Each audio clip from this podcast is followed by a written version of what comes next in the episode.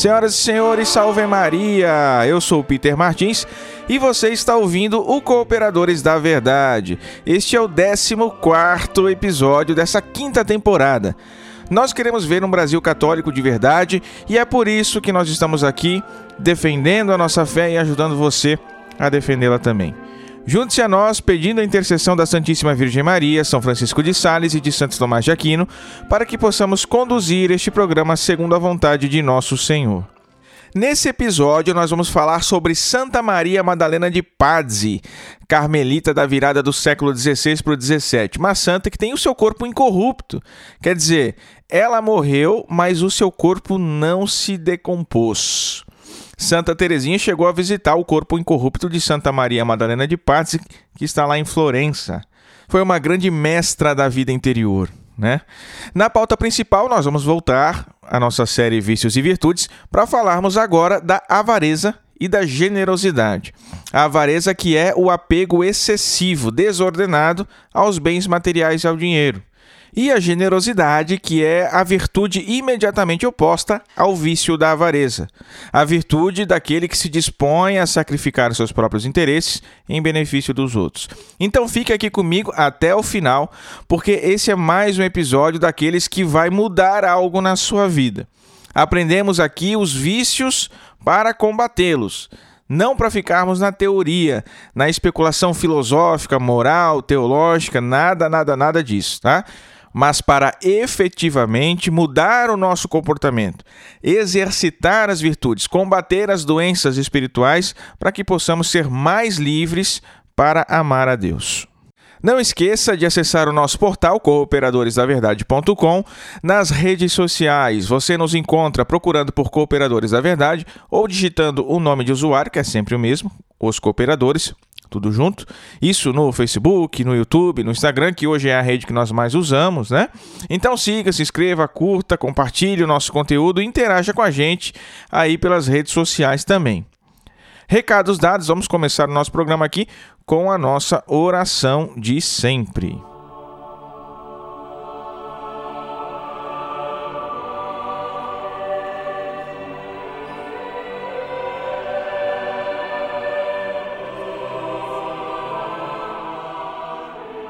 Per signum crucis, de limites nostris, libera nos Deus noster, in nomine Patris et Filii et Spiritui Sancto. Amen. Dignare me laudare te virgo sacrata, da mihi virtutem contra hostes tuus. Gloria Patri et Filio et Spiritui Sancto, sicut erat et principio et nunc et semper et in saecula saeculorum. Amen. Concedei-me, ó Deus onipotente e misericordioso, ardentemente desejar, prudentemente descobrir, verazmente conhecer, e perfeitamente realizar o que for do vosso agrado. Para louvor e glória do vosso nome, ordenai meu estado de vida e dai-me saber, poder e querer o que me pedis que faça. E dai-me levá-lo a cabo, como convém à salvação de minha alma.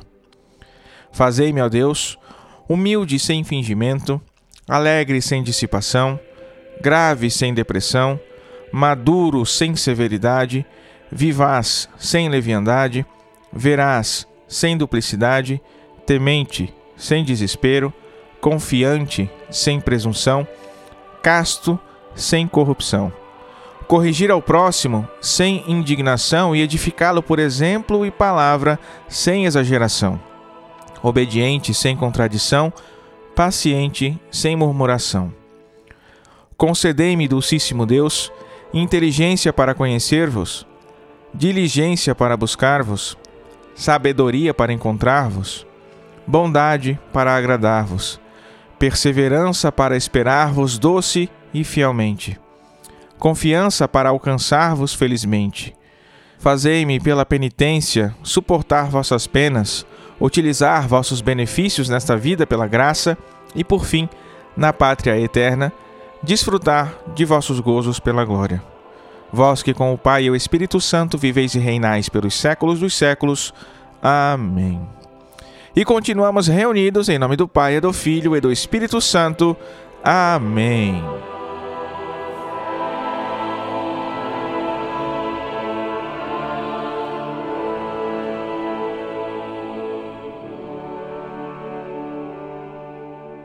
No quadro A Vida dos Santos, nós estamos estudando a vida dos santos carmelitas. No último episódio, nós falamos de Santa Maria de Jesus crucificado, e no episódio de hoje nós conheceremos a vida de Santa Maria Madalena de Pazzi.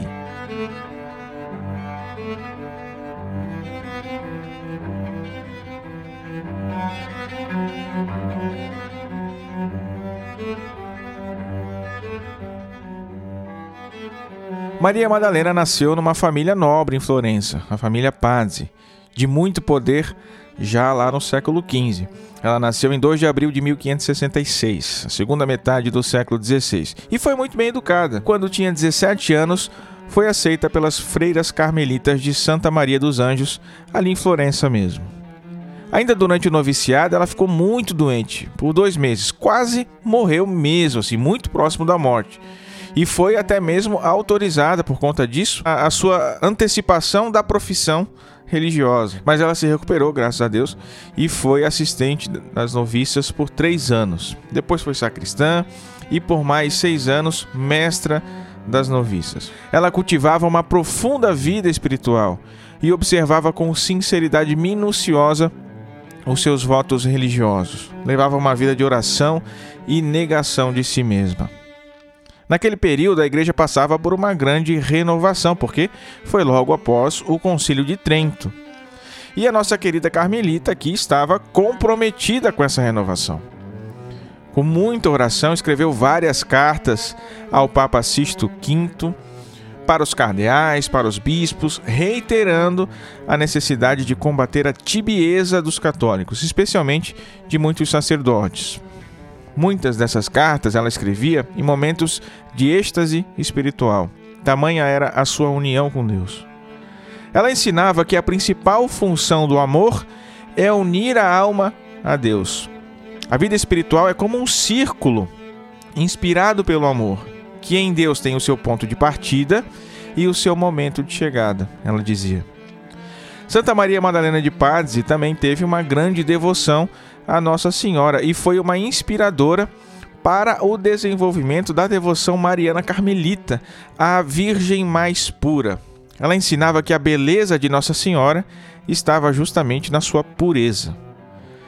Suas experiências místicas foram escritas em cinco obras. São notas escritas pelas suas próprias freiras, registrando tudo o que ela fez durante os seus êxtases e com os seus transbordamentos do amor divino.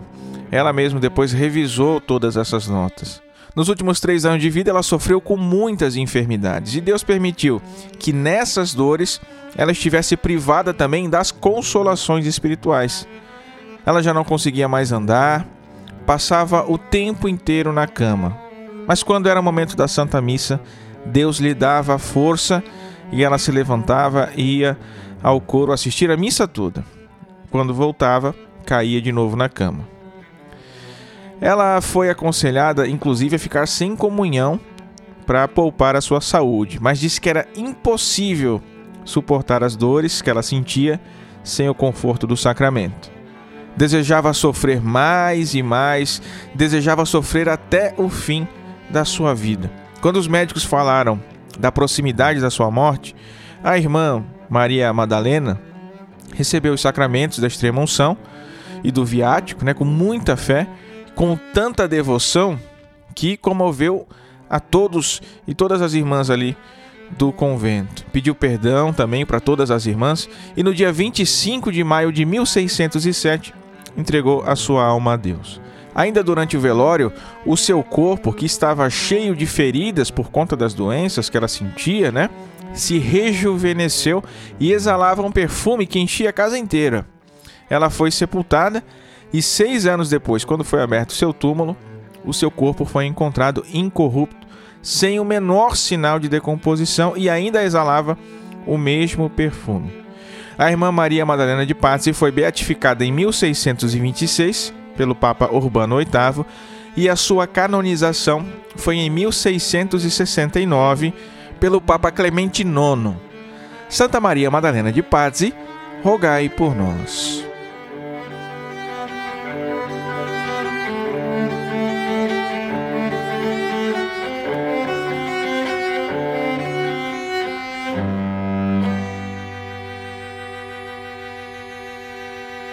Meus caros, o nosso clube do ouvinte não para de crescer. No episódio passado nós éramos 21 membros, né? Eu falei aqui, e hoje nós já somos 24. Graças a Deus, graças a Deus. Eu sou muito grato a todos esses verdadeiros cooperadores que acabaram assumindo o apostolado junto comigo, levantando a bandeira, o estandarte da fé católica apostólica romana. São 24 pessoas, 24 almas caridosas que simplesmente sustentam esse apostolado, que tornam tudo isso aqui possível. Sem o Cooperadores Clube, você não estaria ouvindo esse episódio aqui, não poderia acessar o nosso site, tantas pessoas de repente não seriam tocadas por Deus através do nosso conteúdo. Talvez não mudariam seu comportamento diante da comida sem o nosso episódio sobre a gula não passariam a rezar o ofício divino sem o nosso episódio sobre a liturgia das horas, não seriam chamadas a amar mais e mais Nossa Senhora sem o nosso episódio sobre a Assunção de Maria, não é verdade? Mas você tem. Você tem todo esse conteúdo aqui, com o máximo de qualidade que eu posso oferecer e totalmente grátis.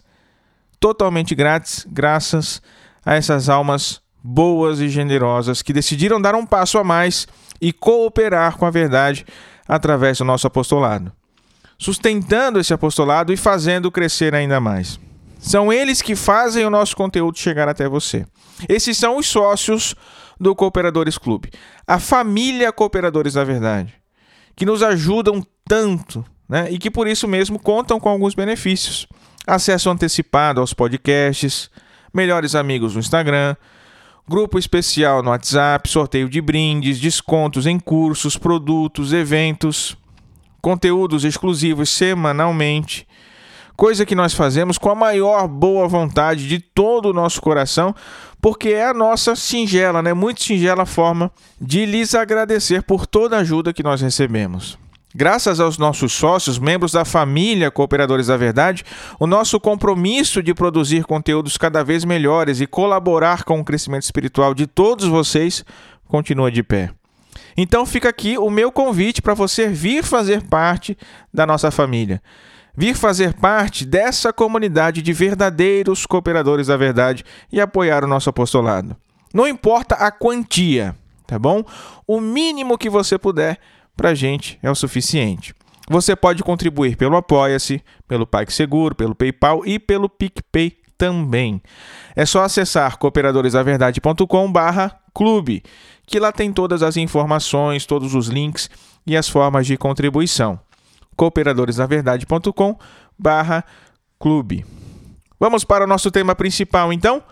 Vamos falar sobre a avareza e a generosidade.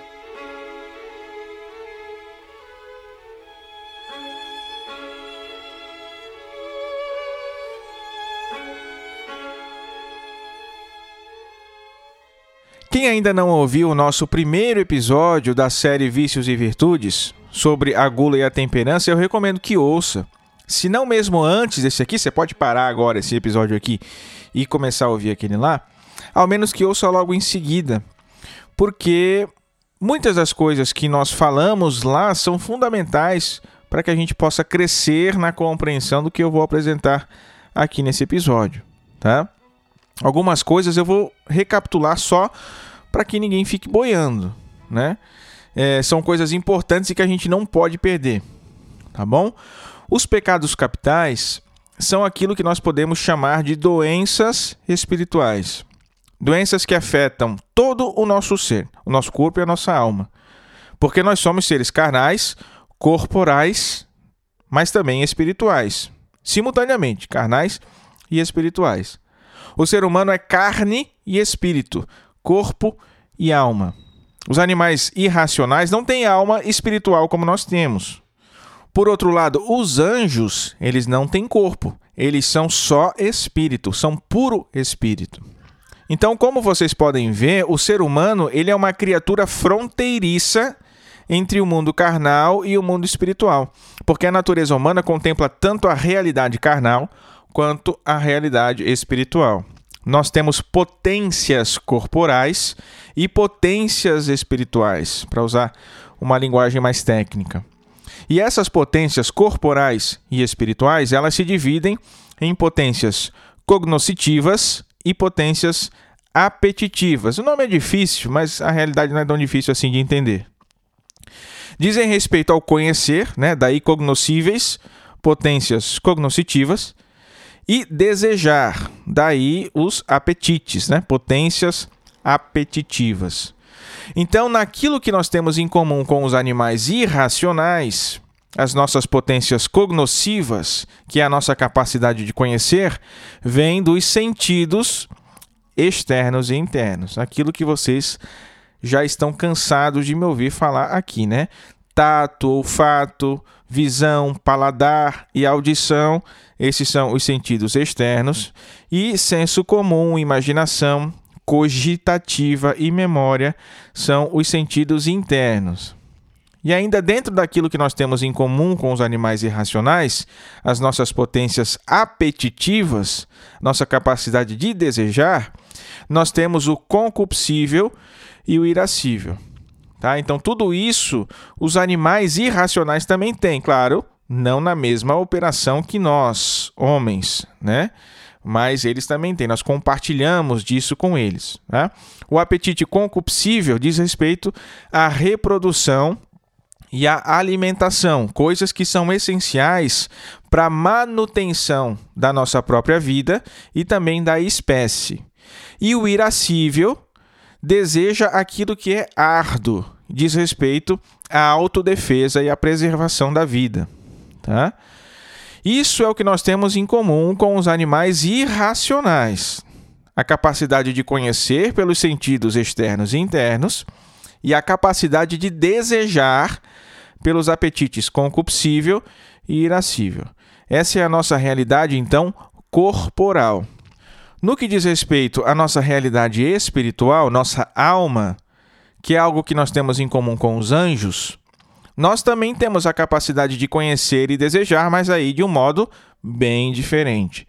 Quando nós falamos de alma, de espírito, a nossa capacidade de conhecer, ela é intelectiva, é a inteligência, o intelecto, o conhecimento intelectual, e a capacidade de desejar, que é chamada de apetite intelectual, porque diz respeito à realidade da nossa alma, do nosso intelecto, a capacidade espiritual de desejar é a nossa vontade. Pois bem, as doenças espirituais que nós estamos tratando aqui, na nossa série Vícios e Virtudes, os sete pecados capitais, gula, avareza, soberba, luxúria, inveja, ira, preguiça, essas doenças espirituais, elas ficam alojadas na nossa realidade corporal, nos nossos apetites sensíveis, nas potências apetitivas, mas também na nossa alma. Os pecados capitais, eles adoecem os nossos apetites concupiscível e irascível, mas adoecem a nossa alma também.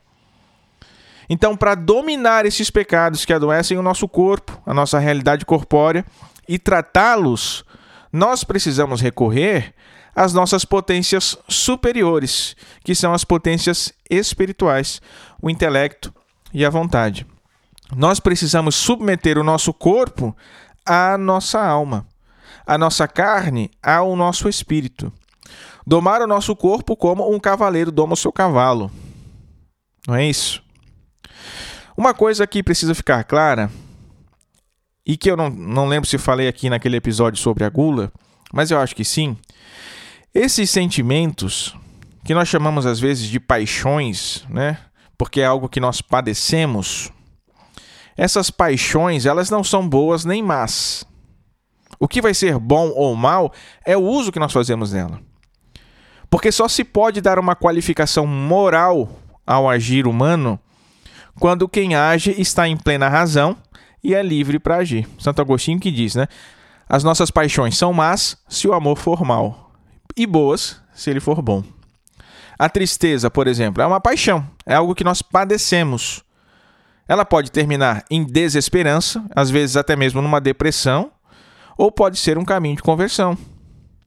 Então, se eu quero ser santo, se você quer ser santo aí, nós temos de dominar o nosso corpo e conduzir as nossas paixões para progredirmos no amor de Deus. É possível.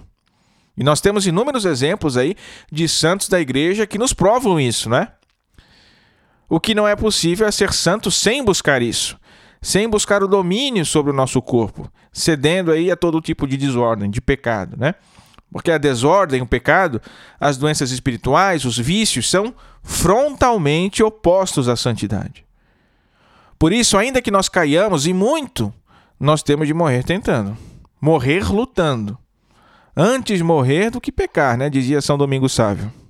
Então não pense que o santo é aquele que não sofre tentações, é aquele que não sente os impulsos do corpo, não sente sentimentos, né? não tem sentimentos, não sente as paixões da carne, como se a santidade pudesse anular o nosso corpo. Não, né? Não, meus caros. Nós somos homens, nós não somos anjos. Anjos não têm paixões corporais, né? Porque não tem corpo. A nossa natureza não vai mudar. A graça de Deus nos dá força para dominá-la, mas ela não vai mudar não. Não espere então que quando você atingir aí um certo grau de santidade, você vai poder se expor às situações de pecado como se você fosse um super-homem, né? Um anjo que não tem corpo. São Bento, São Francisco de Assis, São Bernardo de Claraval, eles se atiravam no espinho, no gelo para não pecar pela luxúria. São Francisco de Assis colocava cinzas na comida para fazer penitência, para domar a sua gula. Já tinha falado disso no episódio passado, né? Sobre a gula e a temperança. Bom, já estou falando demais aqui nessa introdução, nem era para me alongar tanto assim. Mas é o seguinte: saibamos usar as nossas paixões, os nossos sentimentos sempre para a glória de Deus. Essas doenças espirituais afetam a todos, né? Todos nós, em maior ou menor grau, é, é, somos afetados por isso. Alguns são mais inclinados nos pecados de impureza, outros são inclinados à avareza, alguns são mais irados, irritados, outros ainda são mais gulosos. Essas tendências marcam a nossa natureza, a nossa carne, marcam também o nosso espírito. São ainda mais estimuladas pelo mundo, né? Aproveitadas pelo demônio que arma ciladas para que caiamos no pecado. E é isso. Então, feita essa introdução, agora a gente já pode seguir e adentrar melhor no pecado da avareza. Assim como é com a gula, a avareza é uma daquelas doenças espirituais que precisa ser combatida logo no início da caminhada. É o apego desordenado aos bens materiais. Na gula, o apetite desordenado é em relação à comida. Na luxúria, é com relação ao sexo. E na avareza, o apetite desordenado é com relação às coisas, né? bens materiais. É a ilusão de sermos capazes de preencher o nosso vazio infinito com coisas finitas. Santo Tomás define a avareza como o amor exagerado pelo possuir. Os santos padres usavam a palavra grega filardíria para se referir à avareza, justamente porque significa o amor à prata, segundo Santo Agostinho, né? ao dinheiro. Esse amor desordenado aos bens materiais, ele apresenta duas tendências: a vontade de possuir cada vez mais, ou também a dificuldade de se desprender dos bens que nós já possuímos o padre Paulo Ricardo que dizia que o avarento ele pode ter uma espécie de gula por dinheiro ou então também uma espécie de prisão de ventre. E a comparação com a prisão de ventre é boa porque São Francisco de Assis dizia que o dinheiro é esterco, né? É, quando a gente chama alguém de avarento, geralmente essa pessoa é aquela que a gente reconhece como o mão fechada, né? O mão de vaca. Aquele amigo que vai na lanchonete com todo mundo, come tudo certinho, pede aí seus lanches, mas de repente, na hora de pagar, esquece a carteira em casa. Todo mundo tinha um amigo assim no grupo de jovem, né? Essa é a característica da avareza propriamente dita. Tá? O prazer em possuir os bens, o dinheiro, a preocupação em conservá-los a qualquer custo, a dificuldade de se separar desses bens, né? E a angústia que vem quando tem de se separar de alguma coisa, quando tem de se desfazer de alguma coisa. Aquele outro aspecto da avareza, a vontade de possuir cada vez mais, uma espécie de gula por dinheiro e pelos bens materiais, não é necessariamente um apego, mas uma ganância, uma cobiça desenfreada. Uma vontade enlouquecida, desordenada de possuir cada vez mais e mais e mais. Né? Então, a filargíria é o nome que se dá à avareza em geral e também, em particular, aquela primeira característica do apego, né? do nosso amigo mão de vaca, pão duro. Esse segundo aspecto, da gula por dinheiro, da ganância, nós vamos chamar de pleonexia né, uma palavra que tem origem no grego, com a mesma raiz de pleonasmo, que passa aquela ideia de exagero, né, de abundância desnecessária. Pleonexia, a vontade de adquirir cada vez mais bens e dinheiro, que nós chamamos também popularmente de cobiça, ganância, avidez. Né? Então, a filargíria é a avareza em geral e, em particular, a avareza sob o aspecto do apego, pleonexia é a avareza sob o aspecto da ganância. Aí você vai se confessar e fala para o padre que sofre com a pleonexia. Ele vai te recomendar ir para o médico, né? Porque ela vai achar que é uma doença. E de fato é, mas é uma doença espiritual. Um nome sofisticado para algo muito feio. Né? São Paulo ensina que a avareza, isso tanto lá em Colossenses quanto em Efésios também, é uma idolatria. Mortificai os vossos membros, isto é, o que em vós pertence à terra, especialmente a ganância, que é uma idolatria. Isso lá em Colossenses. Depois em Efésios, o ganancioso é um idólatra. Aí está a verdadeira natureza religiosa da avareza. O dinheiro e os bens materiais são para o avarento um Deus, e tudo deve ser sacrificado por esse Deus. Mas Jesus vai dizer que ninguém pode servir a dois senhores. Não podeis servir a Deus e ao dinheiro.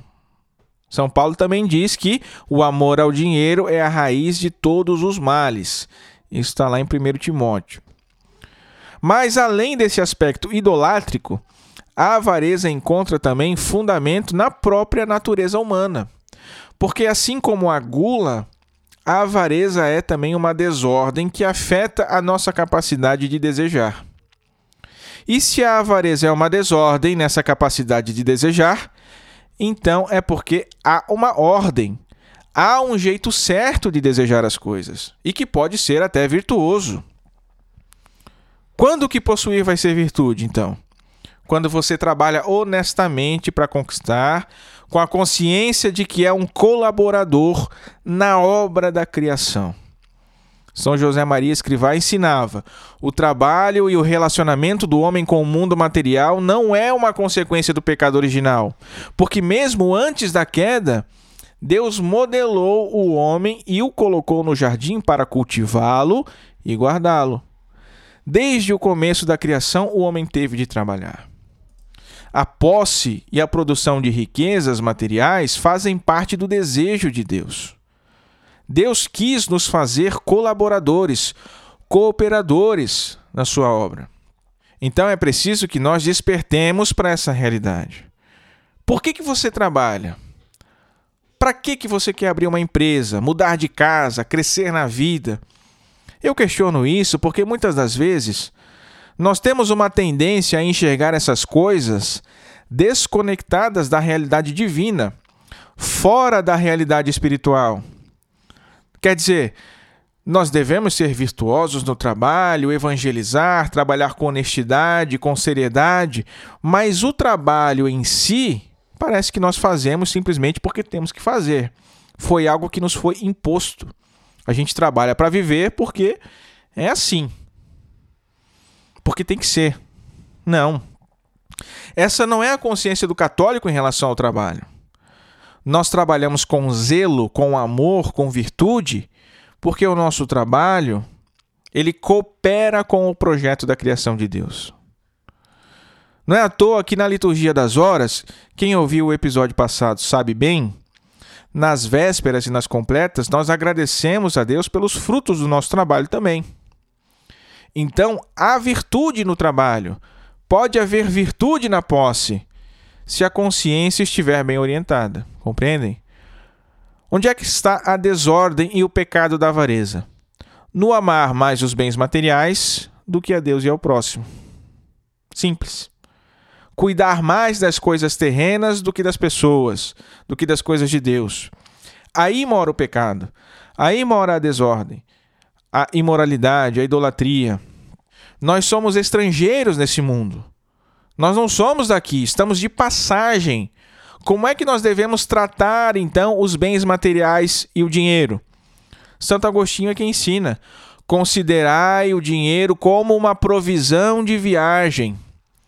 Usai os bens da terra como um viajante que, hospedado num hotel, usa da mesa, dos pratos, da cama. O viajante no hotel tem tudo à sua disposição, mas sabe que não vai levar nada.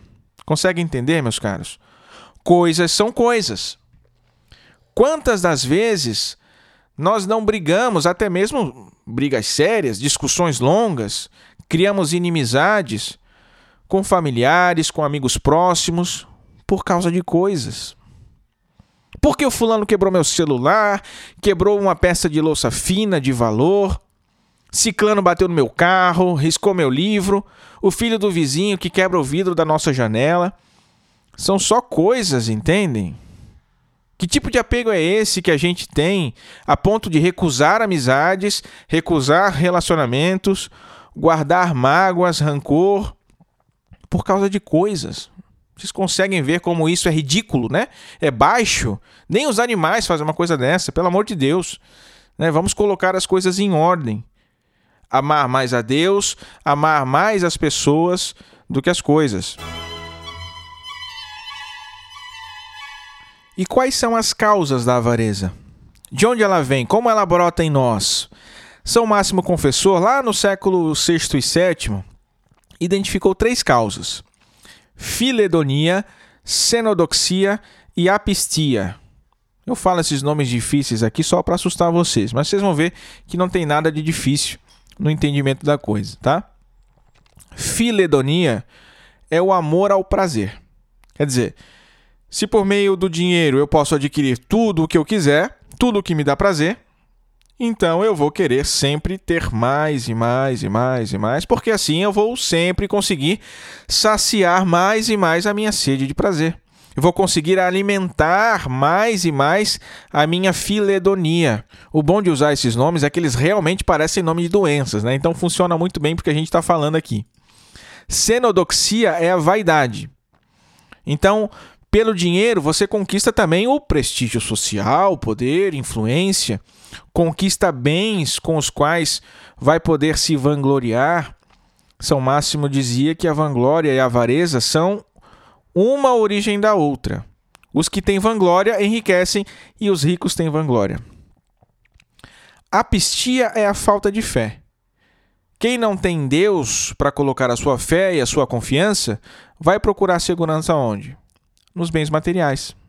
E dessas três causas, a mais grave é a falta de fé, porque as duas primeiras, o amor ao prazer e a vaidade, elas são facilmente desmascaradas, são mais grosseiras, fica na cara, né?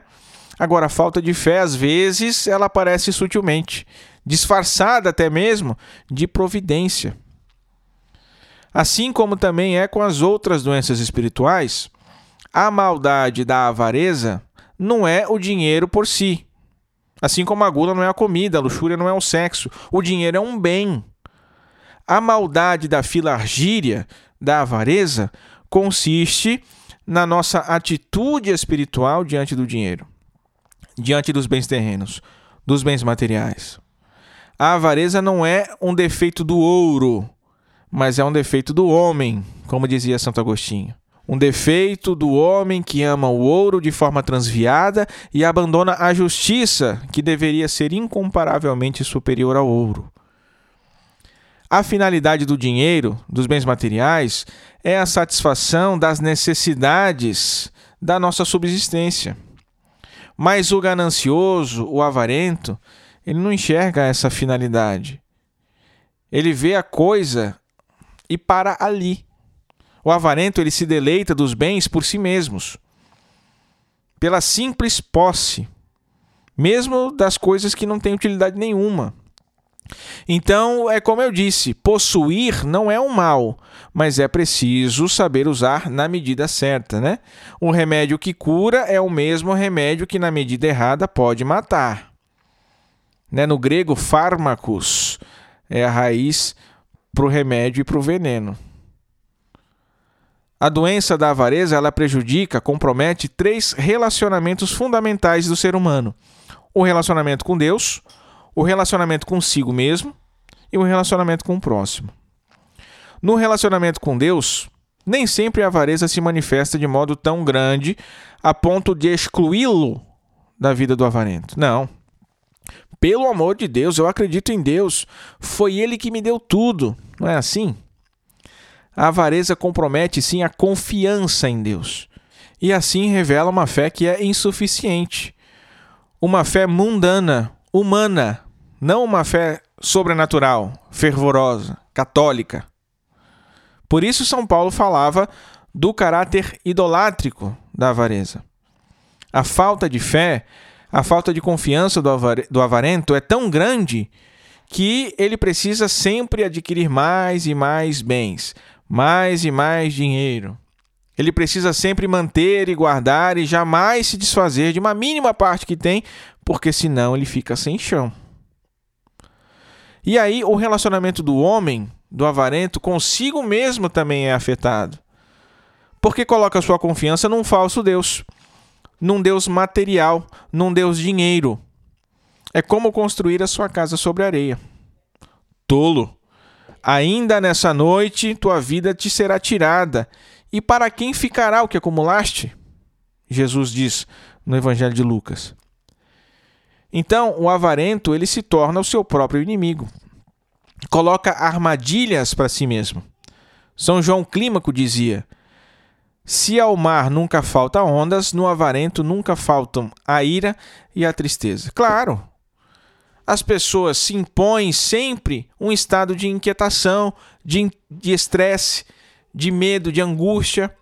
Não é raro nós vermos pessoas que têm tudo, tudo, tudo, tudo, tudo, com uma tristeza profunda, com depressão, casos graves que até tiram a sua própria vida. Quanta infelicidade, não é? A avareza faz as pessoas perderem a liberdade. Porque o avarento pensa que possui muito, mas na verdade ele é que é possuído pelas coisas. Vive num estado praticamente de alienação. Mas não pensem que a avareza é doença de rico, gente. Ai de quem riscar meu livro. Emprestei meu livro, ele voltou amassado. Emprestei um disco e ele voltou arranhado. Na época que se emprestava CDs, né? Hoje ninguém mais nem sabe o que é isso. Emprestei meu celular, meu tablet, fulano deixou cair no chão. Eu jamais empresto nada para ninguém. E tem gente que fala isso com orgulho até, né? Como se fosse sinal de virtude. Se essas coisas tão bestas, tão idiotas, te fazem sair do sério e às vezes até comprometem a sua amizade, a sua proximidade com alguém, isso é sinal de que você coloca as coisas acima das pessoas. As coisas acima de Deus. Bem-vindo, bem-vinda ao mundo dos avarentos. A avareza adoece o relacionamento com o próximo. Porque você deixa de enxergar a pessoa como ela realmente é você cria um mundinho que é só seu, na sua cabecinha aí, um mundinho delirante, onde as pessoas já não são mais imagens de Deus, né? E são enxergadas pelo prisma do interesse. Então, o seu próximo já deixou de ser gente há muito tempo. Ele é só um objeto, um meio, um instrumento para o seu enriquecimento, um valor financeiro.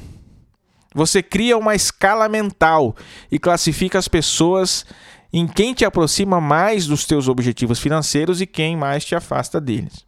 Alucinação pura, não é? Loucura.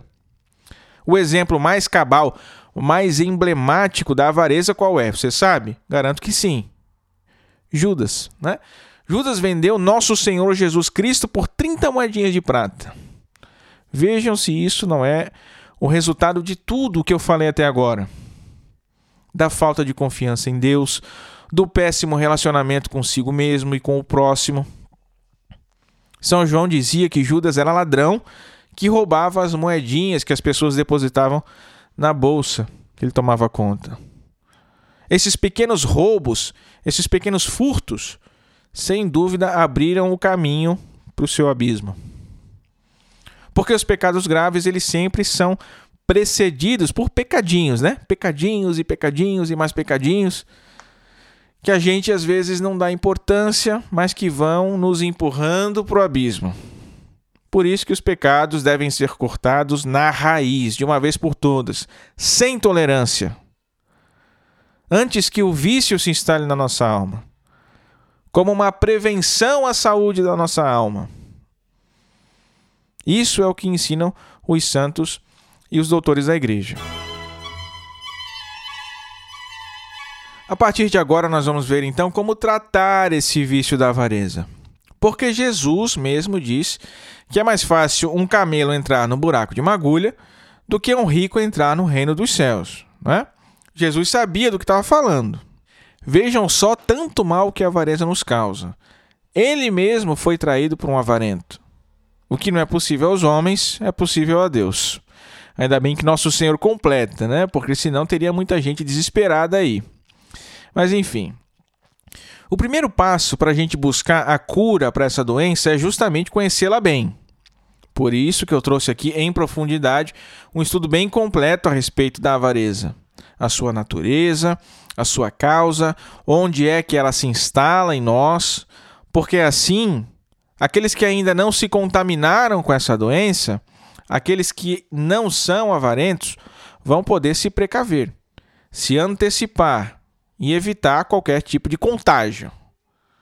E aqueles que são avarentos, que em algum grau percebem sinais dessa doença nas suas vidas, vão poder fazer um profundo autoexame, identificar as situações onde a sua avareza ficou mais evidente, identificar até mesmo as situações onde a avareza ficou mais oculta, às vezes até disfarçada de alguma virtude. E, com a graça de Deus, corrigir o seu comportamento, a sua postura, sair da sua bolha, do seu mundinho de ilusão. E começar a enxergar a realidade como ela é. Sem um diagnóstico claro, nenhum tratamento vai ser eficaz. Peter, eu não sei se eu sou avarento em algum grau. Parece que sim, mas eu não consegui identificar direito. O que, que eu faço? São João Clímaco nos dá uma pergunta fundamental e pela sua resposta ficará evidente, ao menos assim de um modo mais bruto, sem muitos detalhes, né, se você é ou não é avarento. Ao me desfazer de algum bem, eu me entristeço? Se você se entristecer por alguma coisa que já teve de se desfazer, isso não é o Peter quem diz, é São João Clímaco, é porque você ainda não renunciou à posse você ainda não está tratando as coisas materiais como aqueles bens de um hotel, como eu falei alguns minutos atrás. É um sinal claro de avareza. São Máximo Confessor também ensina que a avareza se mostra no receber com alegria, mas no doar com tristeza. Conheceu a doença? Fez o autoexame? Conseguiu diagnosticar? Esse foi o primeiro passo. O segundo passo é conhecer as coisas como elas são. Meus caros, eu já disse aqui que o avarento ele vive num mundinho só dele, numa bolha. Ele está fora da realidade, né? Acontece que o avarento, ele sempre atribui às coisas um valor muito mais elevado do que elas realmente possuem. Não importa o valor do bem. Algo barato para o avarento é caro. Algo caro é ainda mais caro. Então, ainda que uma Lamborghini custe aí 3 milhões de dólares, o que é um absurdo, para o avarento, esses 3 milhões de dólares aí é o infinito. É tudo. É o céu. Então, certas realidades materiais podem até ter um preço alto, absurdo, mas nunca possuem o valor que o avarento acha que tem. Nós não vivemos para sempre aqui nesse mundo. As coisas são transitórias. Aquela Lamborghini de 3 milhões, depois que você tirou da loja, já não vale mais 3 milhões. Aquela calça para uma jovem de 16 anos que é mais de 300 reais, quem pegou a referência aí deve estar tá rindo agora, né? Daqui a umas semanas, uns meses, já vai estar tá surrada, alargada, já não vai valer nem mais um terço do preço. Mas o avarento ele não enxerga isso não. Não junteis tesouros na terra, onde a ferrugem e a traça os consomem, e os ladrões os desenterram e roubam, mas acumulai tesouros no céu. Não é isso que Jesus ensina no Sermão da Montanha? Daí a importância da fé. Quem não tem fé em Deus, quem acredita que só existe o um mundo material, quem deposita sua confiança nos bens materiais, como é que vai adquirir essa consciência? Essa consciência de transitoriedade, essa consciência do valor real das coisas. O único remédio para a avareza é uma fé inabalável. Só uma fé inabalável pode eliminar as preocupações materiais, ensinava São João Clímaco. Jesus diz no Sermão da Montanha que é próprio dos pagãos se inquietar com o que comer e com o que vestir. Nosso Pai que está no céu sabe do que precisamos. Buscai em primeiro lugar o reino de Deus e a sua justiça. Tantos são os ensinamentos que Jesus nos dá, não? Então, com essa fé inabalável em Deus, confiantes na sua providência, o que nós precisamos fazer é adequar as nossas satisfações às nossas necessidades. E o que, que isso quer dizer? Quer dizer que nós devemos nos satisfazer com o que é necessário, se contentar com o que é necessário. Porque a tendência do avarento é fazer exatamente o oposto. É achar que todo tipo de satisfação é necessária. Quem é sócio do Cooperadores Clube já me ouviu falar sobre isso porque eu gravei uma aula para eles falando sobre esse tema. O mundo, o mercado, vive de criar necessidades para a gente. Necessidades que são falsas para que a gente busque satisfação. Steve Jobs, mesmo, fundador da Apple, ele dizia isso claramente: as pessoas não sabem o que querem até mostrarmos a ela. E a Apple é simplesmente a empresa mais valiosa do mundo. Se não, um, se não há uma das mais valiosas do mundo. Né? Então, meus caros, contentar-se com aquilo que você já tem é o freio para todo desejo desordenado de procurar segurança no acúmulo de bens. Quem deseja aquilo que tem, tem tudo que deseja, não é assim? A Escritura também nos ensina lá em Hebreus que a vossa conduta não seja inspirada pelo amor ao dinheiro. Contentai-vos com o que tendes, porque ele próprio disse: Eu nunca te deixarei, jamais te abandonarei. Nem todos têm a vocação à pobreza absoluta, como muitos santos da igreja tiveram, né? Santo Antão, São Francisco de Assis e outros santos que foram verdadeiros mendigos, né? Não tinham nada essa é uma vocação muito específica. A pobreza monástica não é para todos, mas há um tipo de pobreza que todos nós devemos almejar. E é justamente a virtude do desapego que ensinava São João Clímaco. A prospateia no grego.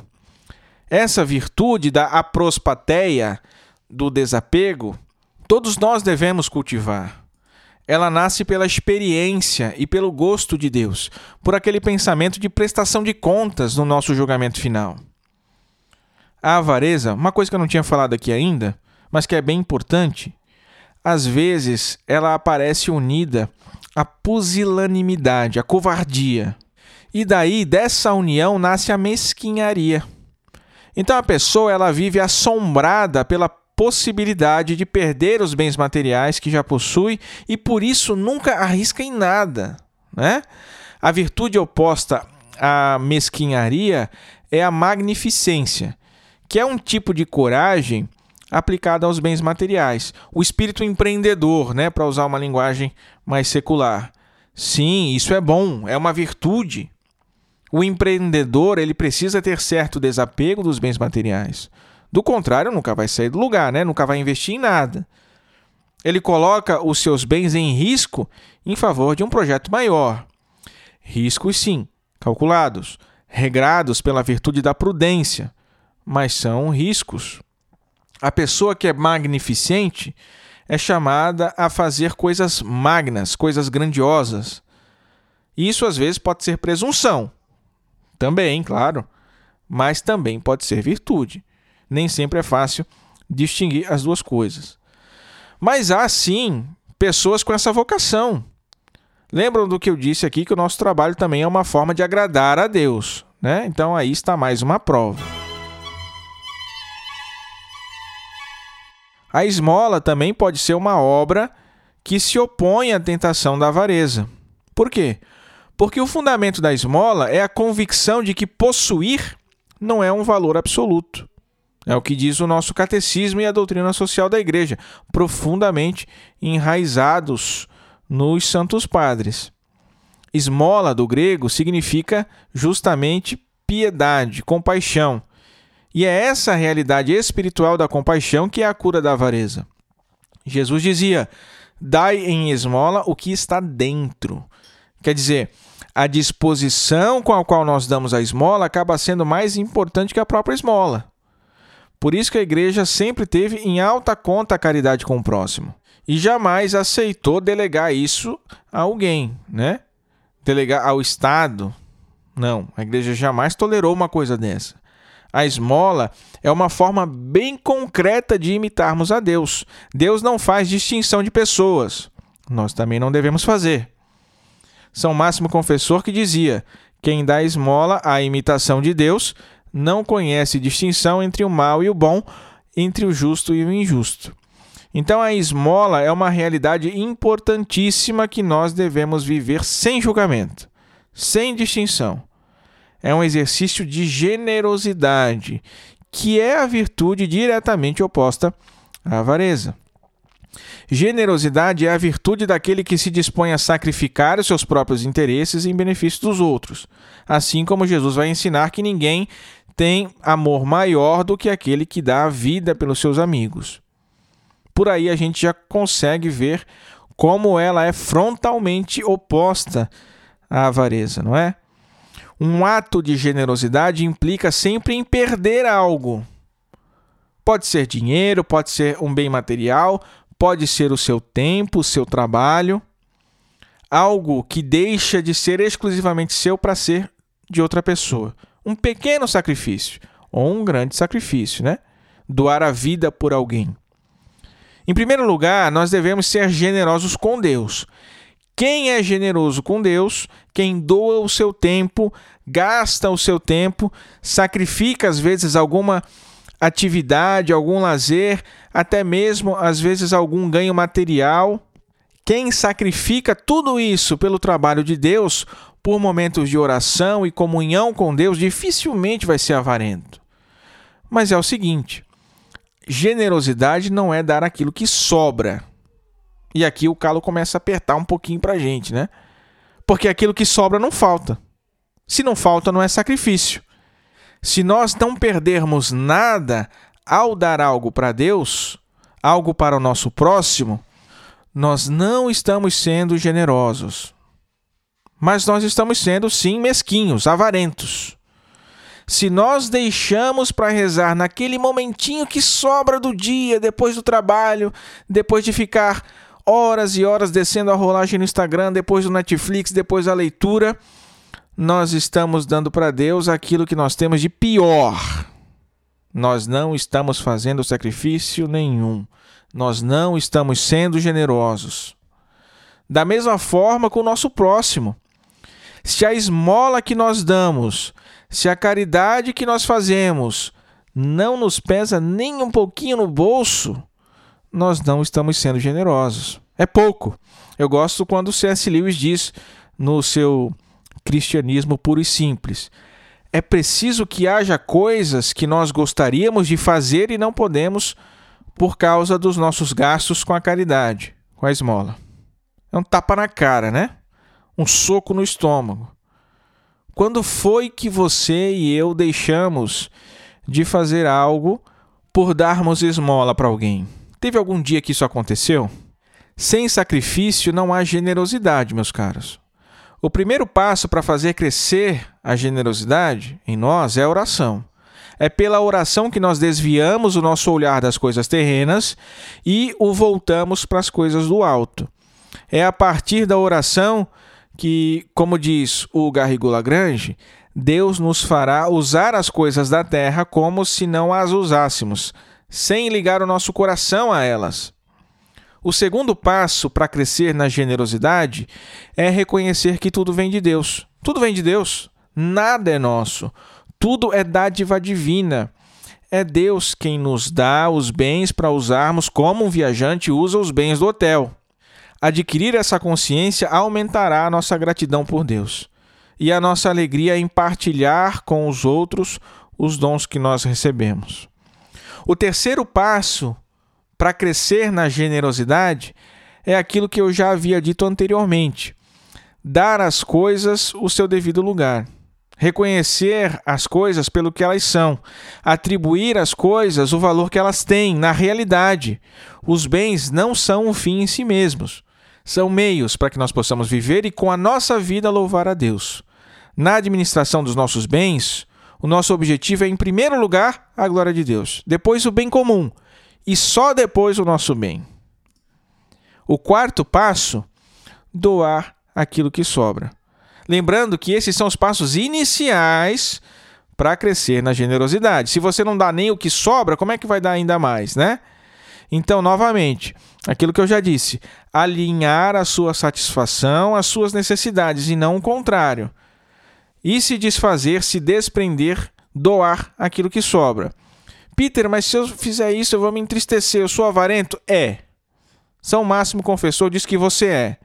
E mesmo que seja, faça doe, exercite, se humilhe, sofra essa dor, porque ela passa.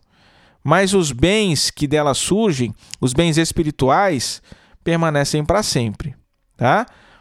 Quinto e último passo, para a gente encerrar: gestos concretos. Se a avareza se refere a bens materiais, coisas concretas, a generosidade também deve ser. Então, de nada adianta somente o desapego interior, né? É preciso exercitar concretamente esse desapego. Deus Nosso Senhor, a majestade divina, suprema do universo, por compaixão veio ao nosso encontro. O Senhor de tudo se fez pobre no choro de uma criança. Morreu numa cruz como um bandido, para nos elevar à graça de filhos de Deus. Ele que é o exemplo supremo de generosidade possa então nos conceder a graça de imitá-lo assim como a sua Santíssima Mãe e todos os santos e santas da Igreja também o fizeram.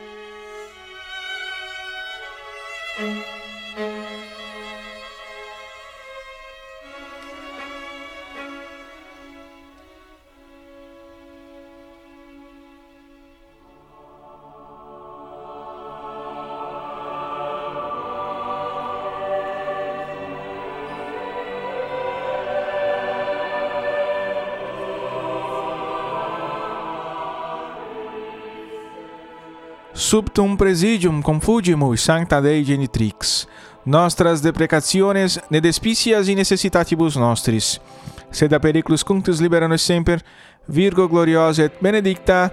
Amen.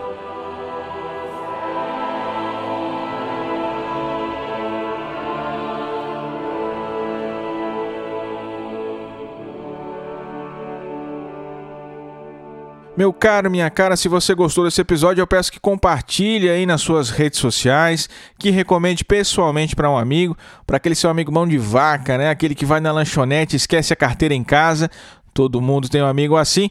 Se você não tem, pode ser que seja você mesmo, né? Então fica de olho aí. Brincadeiras à parte, meus caros. Se vocês gostaram, compartilhe, por favor. Nós pedimos encarecidamente, porque isso nos ajuda demais, tá bom?